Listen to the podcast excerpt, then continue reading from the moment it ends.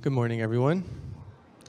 Great to see you this morning. Before we read the passages for this morning, why don't we just say a word of prayer to God? Will you bow your heads with me for a word of prayer? Dear God, thank you for um, giving us life. And thank you for the dreams and goals, Lord, that come along with life and the challenges that we overcome. But we acknowledge, Lord, that we need your help. We need your help to dream dreams and set goals that actually matter, Lord, and not waste our lives. And more than that, God, we need your help to carry out those dreams and to reach those goals. We can't live the life you've called us to live without your spirit, God. And so this morning we ask for your help to listen to your word and to wrestle with it in our hearts, God, and, and give you the opportunity to minister to us through your Holy Spirit and through your people, God. We worship you, God, and we praise you, and we pray this in Jesus' name. Amen. I attended a nutrition class at Fullerton Junior College for a few weeks.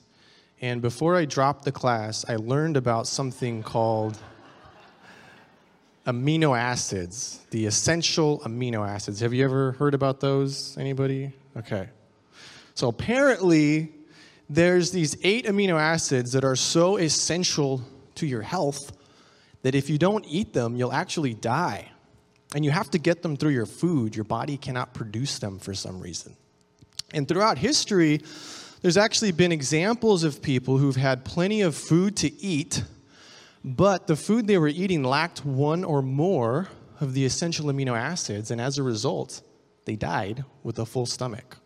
And uh, the professor even mentioned, uh, I guess, a more recent example. She said some people went on a trial diet using gelatin as their protein source, and the people on the diet actually died because protein lacks some of the essential amino acids. Now, you don't have to panic because most of us obviously are getting the amino acids that we need. They're available, present in many of the foods we eat. Uh, apparently, they're in lots of meats and other uh, foods that we often consume, so no need to panic. But what if I told you that the Bible, the Word of God, the message of Christ, is as essential to your health as the essential amino acids?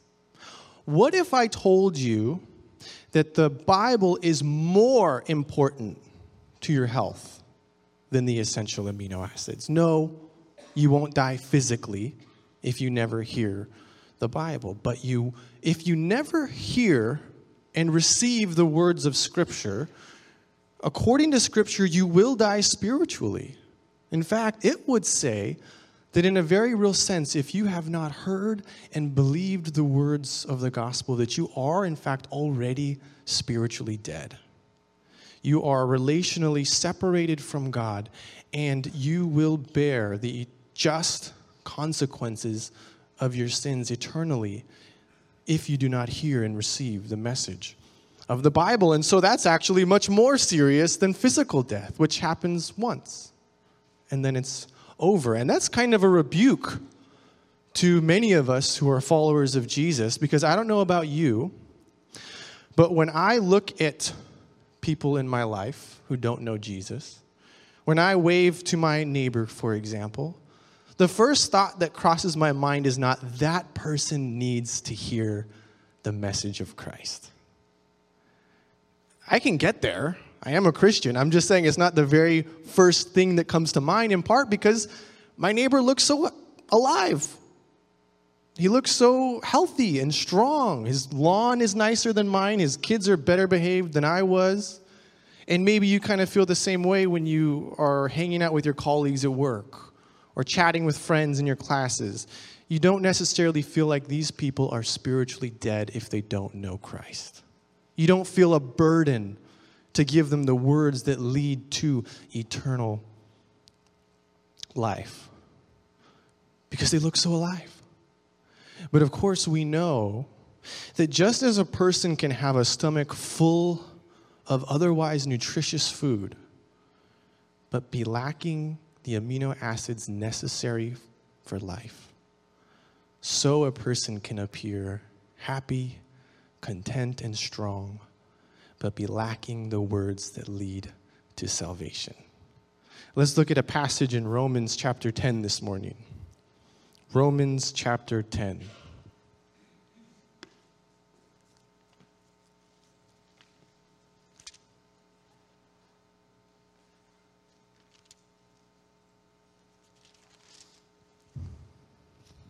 And we'll start reading in verse 13. As we read, see if you can hear how the Bible is essential for spiritual life. It says this, starting in verse 13. It says, For everyone who calls on the name of the Lord will be saved. How then can they call on the one who they have not believed in? And how can they believe in the one whom they have not heard? And how can they hear without someone preaching to them? And how can anyone preach unless they are sent? As it is written, how beautiful are the feet of those who bring good news. So, Paul, writing to the Romans, says, Anyone who calls on the name of the Lord can be saved. This is great news. Doesn't matter if you're Jew or if you're a Gentile in the context of the letter, we can all be saved if we call on the name of the Lord, which, which of course means call on him in faith, believing that he is God who died for our sins and rose from the dead so that we could be forgiven and in a relationship with him. He says, if you call, doesn't matter who you are, you can be saved. But then he he raises a, a bit of a problem. He says, How are they going to call on someone whom they've never heard about? And the implied answer is they won't. They have to hear about the one who saves. And then he takes it further and he says, And how are they going to hear if nobody preaches to them? That's not talking about like a minister on a stage. It just means if no one shares the message of Christ. And the implied answer again is they won't hear. And then he goes even further and he says, And how are they going to hear if they're not sent? Or how is someone going to preach, I think, if they're not sent? And of course, we've all been sent, commissioned by God to be his ambassadors to a lost world. But for the sake of the argument, he's pointing out that if no one goes and preaches, and if they don't hear, they won't be saved. And so this passage is teaching what so many passages teach that you can cross from spiritual death to spiritual life if you hear and receive the message of Christ and no other way. You need the message of Christ, whether you're hurting and broken and desperate for spiritual life, or whether you're strong and content and you don't feel like you need anything at all, you still need to be humbled and repent and find life in the message, in the person of Christ. I have a friend who loves guns, it's his hobby. He knows a lot about them, and when I watch action movies with him from time to time, it's a little annoying because when the guns come out, the screen just pauses and he, he placed the remote near his hand for this purpose. And so there's Tom Cruise with like a handgun out and it just freezes on him. And I'm like, ah, oh, I know what's coming. And he squints his eyes and he proceeds to tell me the names of all the guns that are drawn. But that's not all. He then proceeds to uh, tell me the year that they were made and the type of ammunition that they hold if there's any uh, problems that these guns have, and if there's a certain addition in the series that they are, oh, and if there's been any wars of significance that these guns were used in, he'll let me know which wars those were and what role they played in the wars. He loves guns, okay? It's his hobby. Nothing seems to make him more excited, though, than shooting guns. He goes to the shooting range and he shoots guns. And if I happen to see him after he's returned from the shooting range recently, his eyes just light up with fire as he describes to me the guns he shot. and the targets he shot and the distances he was able to hit them at. And because I'm a good friend, I smile and I nod my head and I listen, even though I'm not as interested in guns as he is. There is something, though, in my friend's life that is far more meaningful to him than guns. And that is his witness for Christ to the men at the shooting range. See, the shooting range is full of men, police officers, uh, veterans, m- active military, federal agents, and citizens of all, of all kinds, mostly men. And over the years, he will share updates with me. After he finishes telling me about the guns he shot and how much fun it was, from time to time, he'll mention how he's trying to share Jesus with the men there. He'll kind of almost look away and doesn't seem as excited, but it's so much more meaningful, so much closer to his heart when he says, I invited John to Calvary Chapel with me on Sunday. We were talking afterwards, and we, he mentioned how he grew up in church, but he hasn't been in a long time. And I told him he should come back. I don't know if he's going to come, but it'll be, I'll be looking for him on Sunday. Six months later, maybe we'll hang out again and he'll be talking about guns, and I'm being a good listener because I'm a great friend.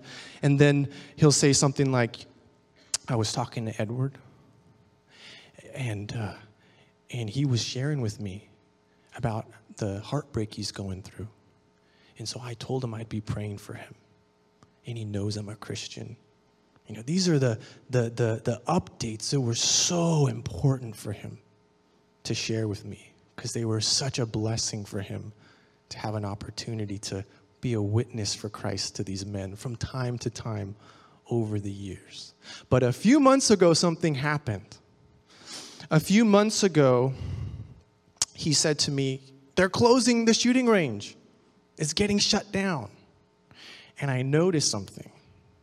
Right after he told me that, his stories, his updates about sharing Christ suddenly got a lot more bold because he knew he was never going to see most of these men ever again. And so now, I'd, when I would catch up with him, he would say, I quoted Romans chapter 3, verse, I don't know, you know, 1 to 4 to John.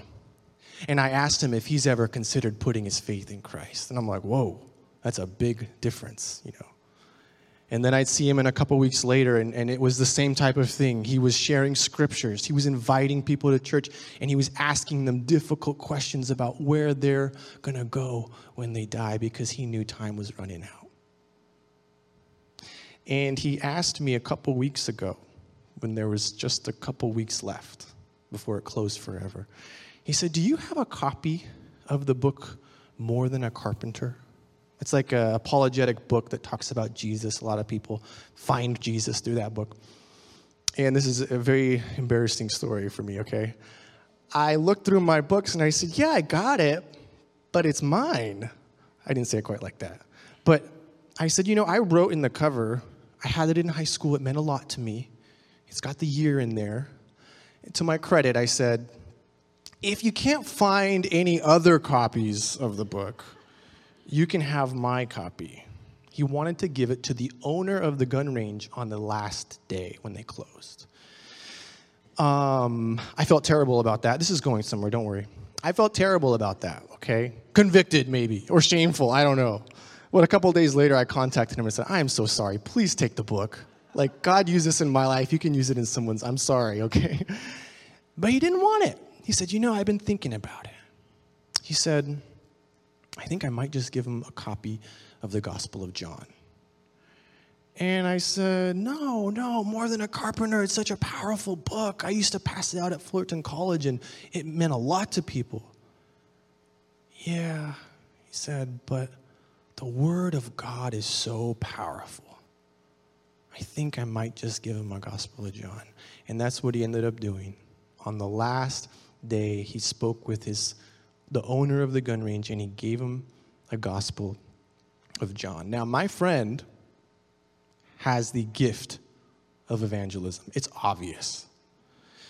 And you probably have friends too like that. They just seem wired to share Jesus with everyone, everywhere they go.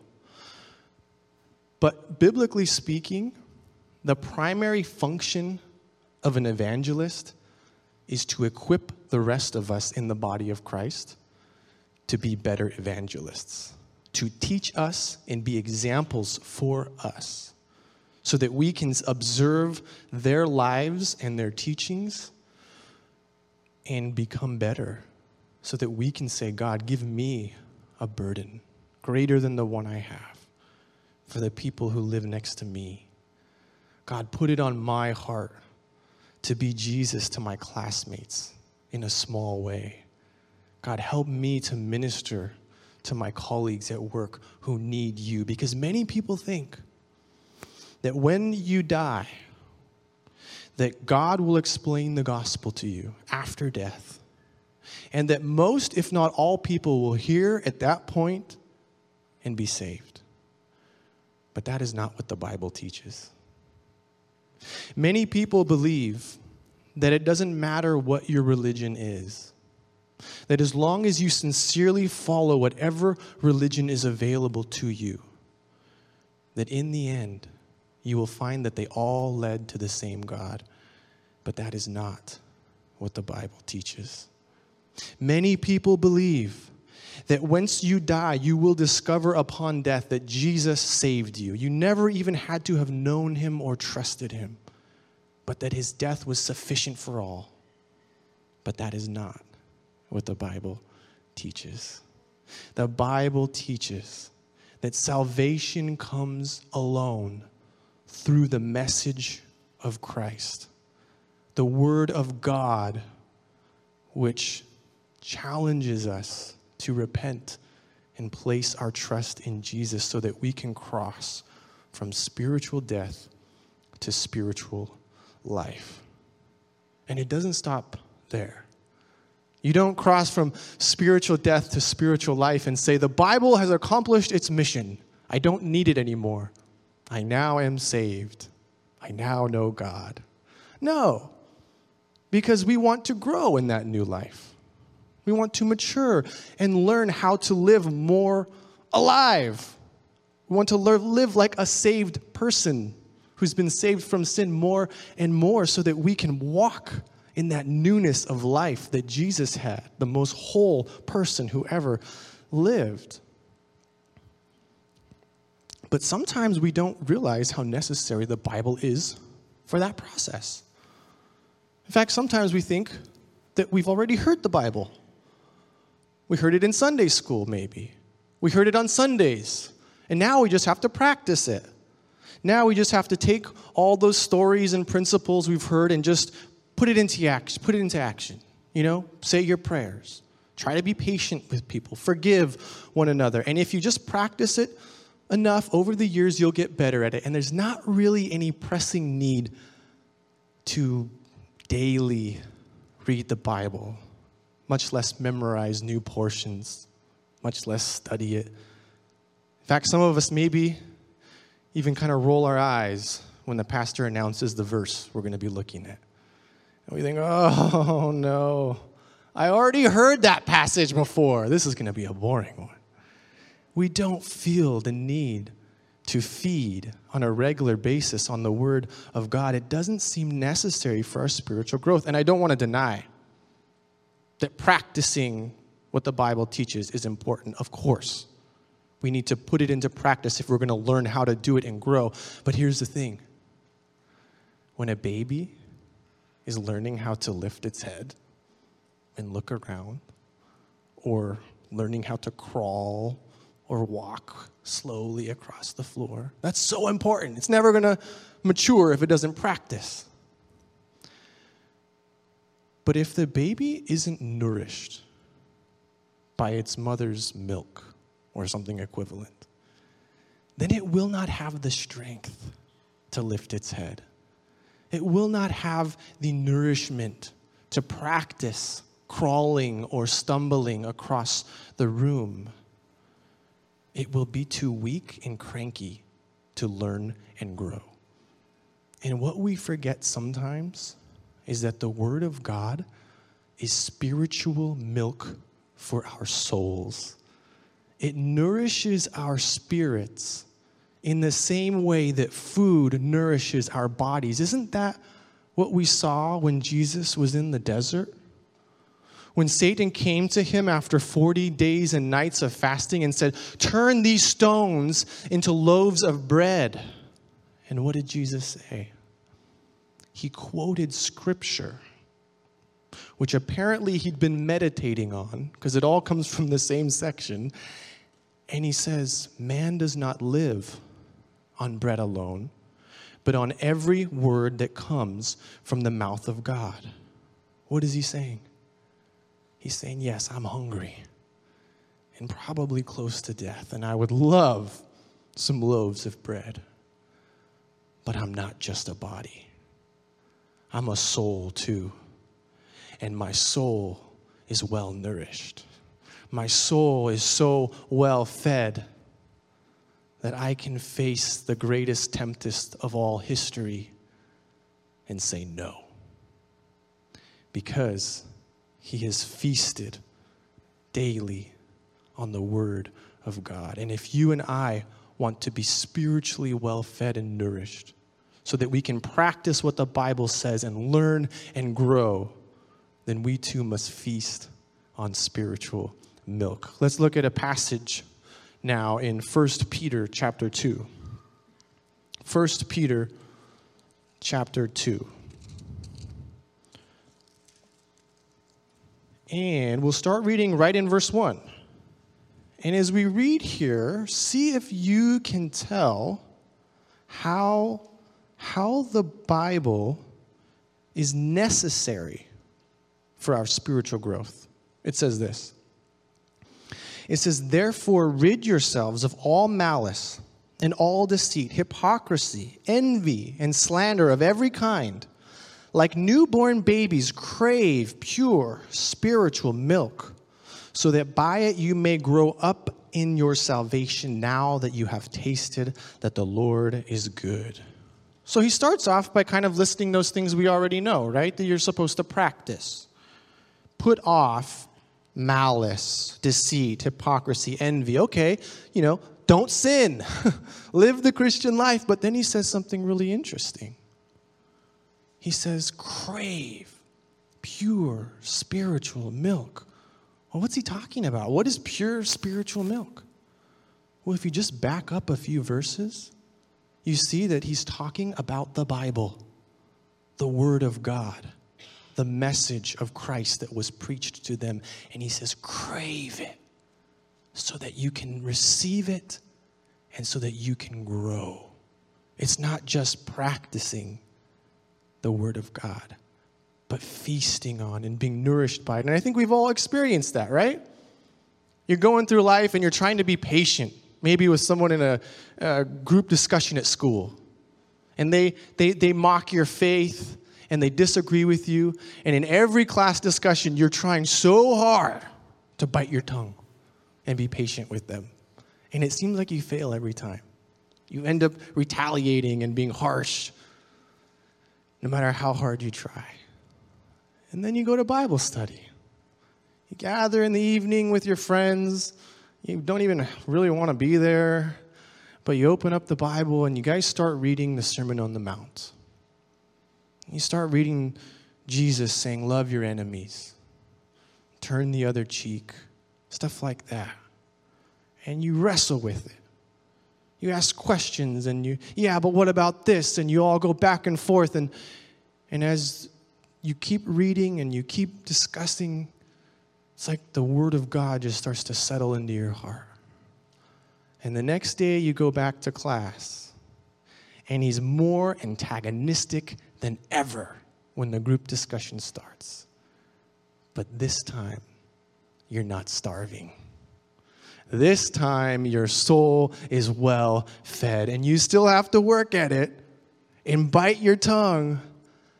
But for the first time all semester, you speak with gentleness and you turn the other cheek. And for the first time all semester, you feel the presence of Christ fill the room. You feel like you've been a witness for Christ because you nourished your soul. And so may we not simply think that the Bible is a one and done, but may we feast on it to mature and grow. I had a, a friend who, whose heart was broken. He dated a woman for, for years and then she ended the relationship. And it hurt him so bad, but he was soldiering on, taking it one day at a time, meeting his responsibilities, waiting for time to heal.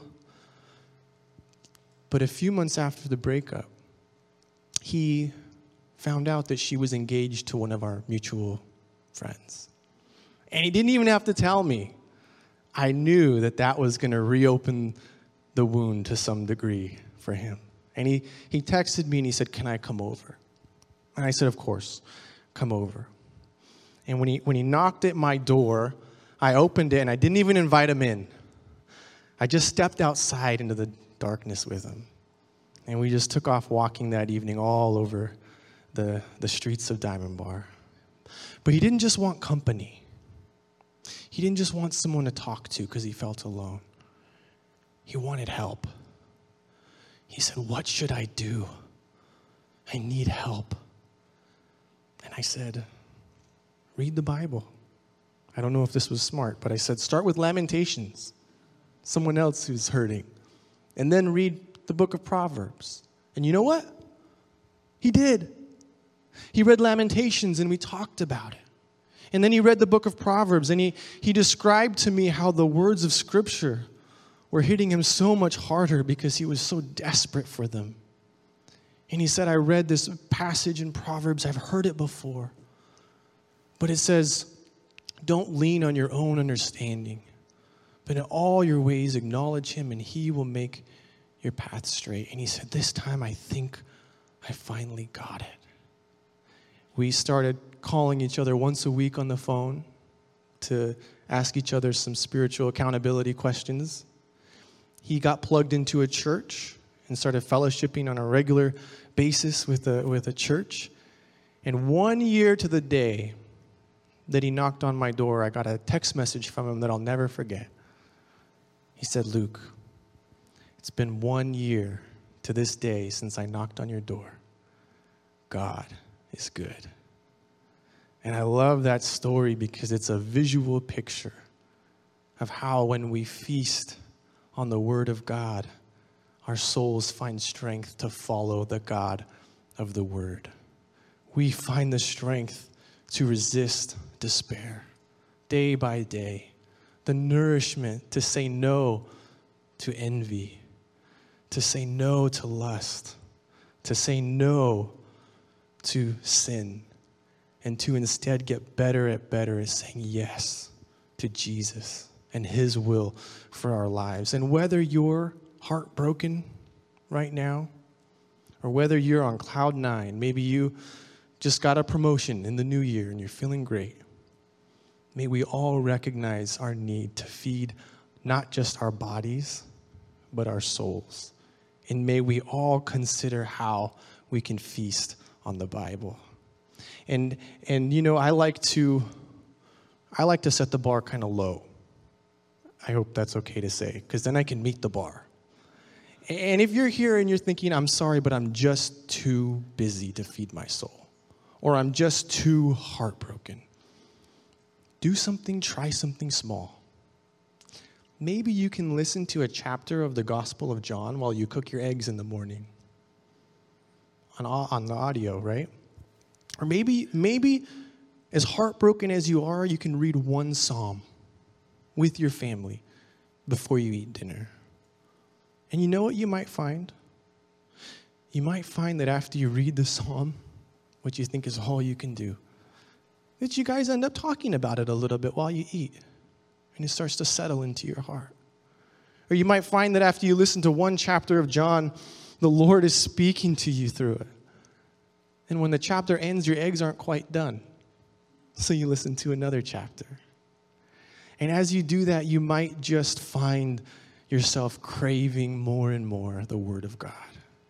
as you see it touching your heart and changing your life as you go throughout the day. And it might just be a spiral of life that leads to more and more life like it's meant to be lived.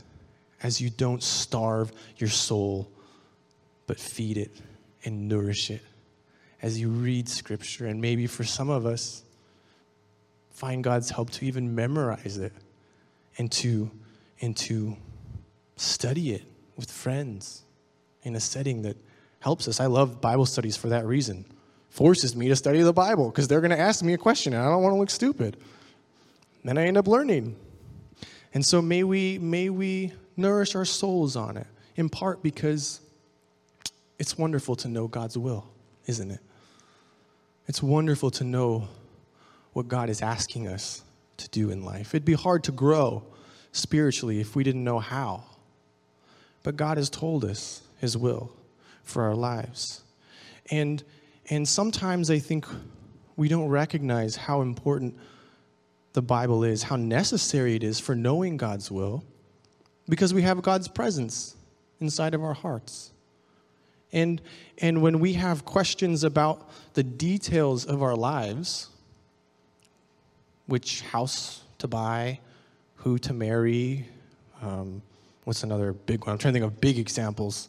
Which school to go to? Well, the Bible doesn't say any of that stuff. And so, what we do, which is wonderful, is we pray about it.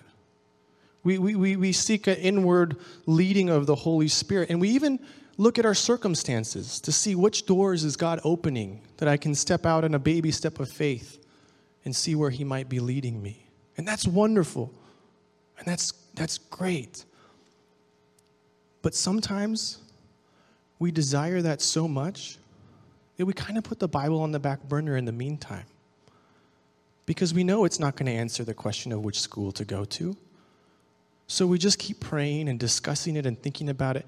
And the Bible almost seems a bit insignificant in that season because it doesn't have the answer. But the thing is, as precious as that leading of the Spirit is, and those determining the circumstances can be, it's all quite subjective, isn't it? It's all quite mysterious. And sometimes we think God is leading us somewhere, and then we find out that that wasn't where He was leading us at all. Or maybe you even thought He was leading you somewhere, and someone opens the Bible and shows you that that's not God, that that's sin. And you're like, oh, sorry, God, for blaming you for my desire to sin and thinking it was you. And so may we pray and seek God's will earnestly, but may we hold those things loosely and never tighter than the Word of God. Never neglecting God's Word while we seek His will for the details of our lives. Because unlike those leadings, the Bible is clear and authoritative and reliable and true. Let's look at one more passage in Deuteronomy. Deuteronomy 29.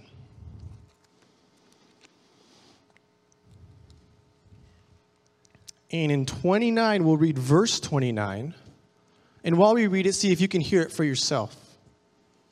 That we need God's word, it's necessary for knowing God's will with certainty.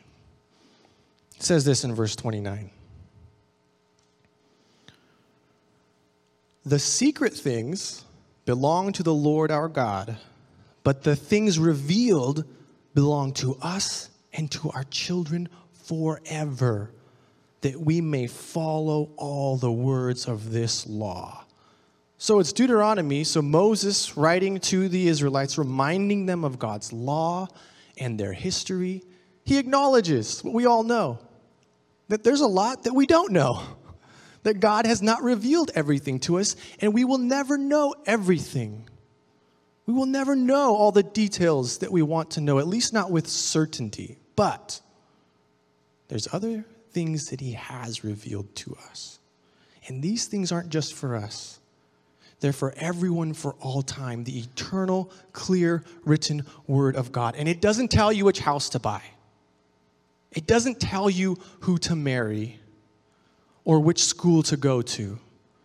But that doesn't mean it isn't precious and wonderful to know what God desires from us and how to honor and please Him with absolute certainty that we are carrying out His will. And after all, if you want to know who to marry or what school to go to, isn't the best way to determine God's will through the subjective means to saturate your heart in His non subjective word? To be so familiar with what He desires that it's easier and you can have more confidence when you take steps of faith in the details because you're so familiar with who He is and how He's called you to live that you can say, Lord, I think you're leading me here. Keyword think. We don't know for sure to this school. But God, I have the confidence, even if it doesn't work out, that you are with me and that you're working all things to my good and that you will provide a way for me to honor you if only I seek to obey your word. Gives us confidence and peace as we navigate a life where we don't have confidence in the and absolutely clear ways to discern God's will. I a couple of weeks ago, I wanted to buy my friend a Starbucks drink, but Starbucks didn't update their hours and they were closed when I got there. So I had to wait 30 minutes in the parking lot for the store to open. And I thought, hey, I'll kill two birds with one stone. I'll say my morning prayers right here in the car while I wait for Starbucks to open. I won't have to do it when I get home. So I start saying my prayers, and I just threw my acronym out the window this time. You know, I always use the same acronym. I don't know, maybe it's because I was in a different place or something. It felt different, and I just said, God, there's just something on my heart a burden. And can I just bring this to you? I'm so distracted by it, I don't think I could get through the acronym. And I just poured my heart out to God. You know, a situation that was troubling me and I didn't know what to do.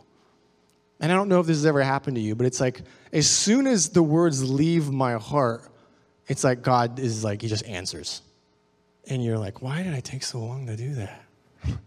as soon as you lay it out before the Lord, in silence, in sincerity, he just seems to answer. Not always, okay, I'm not saying that always happens, but it happened. I could like see the whole problem in front of me, and it was almost like God was just arranging all the pieces of the puzzle. And I was like, oh, well, that makes sense. I'll do that. And I just felt this sense of peace and this sense of, of warmth that God was speaking to me and that He was with me, and it was so comforting and wonderful. But you know, the opportunity to do the idea that to solve the problem in the way I feel like the Lord led me to, it hasn't come yet. I'm still waiting for the chance to do it. And if I share the idea with one of you and you show me in the Bible that that's not actually a biblical way to solve this problem, then I'm not going to do it. I'll let it go. If the circumstance changes and I can't do it, I'm not going to be too shocked because I often think God says something that He doesn't say. And if someone tells me that my idea doesn't sound wise and they convince me, I will abandon it. As much as I love those quiet times with the Lord, those do not determine the course of my life nearly as much as the Word of God, which isn't mysterious. It's very clear and it's very reliable. And so may we never neglect the study of God's Word. No matter what problem or situation we're trying to navigate through in life, may we stick with what is clear and reliable and humbly with open hands hold on to everything else we think God is leading us to, acknowledging that it's not it's not his word. It's what we think he's leading us to. One, one more story. It's the last one. Some of you, I think, have heard enough stories for this morning. But I was at uh, my friend's house, the one who loves guns, okay. And I'm sorry, I'm going to make gun owners look bad with this one. but I, I, was hanging out with him, and I heard, uh, I heard the sound of clicking, click, click, click, click, and then a bang. Unmistakable, a sound of a gun going off. Just shakes the house. And so I immediately go around the corner. I was in like his dining living area. And I go right around the corner, and there's my friend standing there with one of his favorite revolvers in his hand, and he's white as a ghost, white as a sheet of paper. And I instantly knew what happened. He was practicing with the empty gun, or he thought it was empty.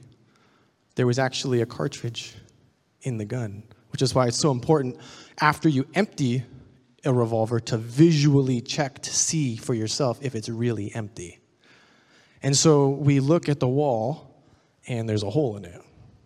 So we go around the wall to the other side, and we look, and there's a hole in it. And then we look at the back, you know, we're like tracing it, you know, we're like, we look at the back of the couch, and there's a hole in it. And then we look at the other side of the couch, and there's a hole in the blanket laying over the couch. And then we look to see where that leads, and there's a chair that I was sitting in that's covered in drywall powder.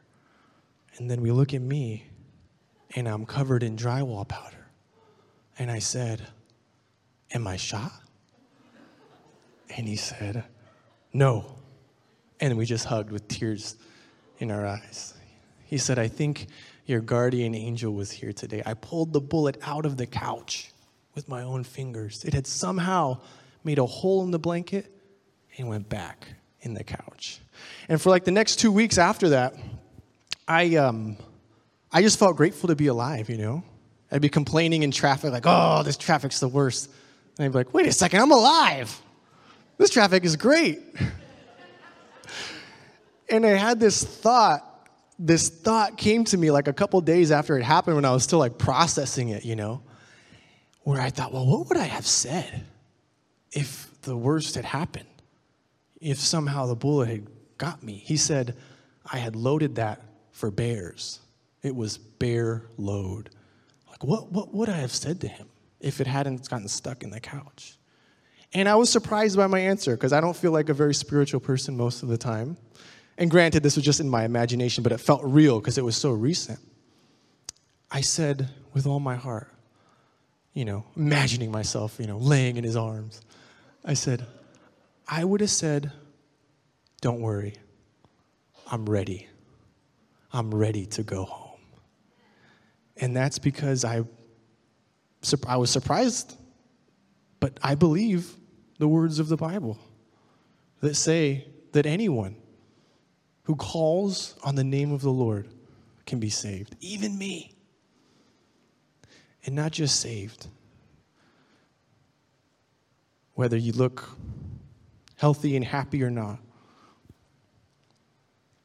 but you can be led and you can grow if you feast on the words of God. And you can do that because God's word reveals in no uncertain terms his will, not just for you and me, but for all God's people for all time. Let's pray.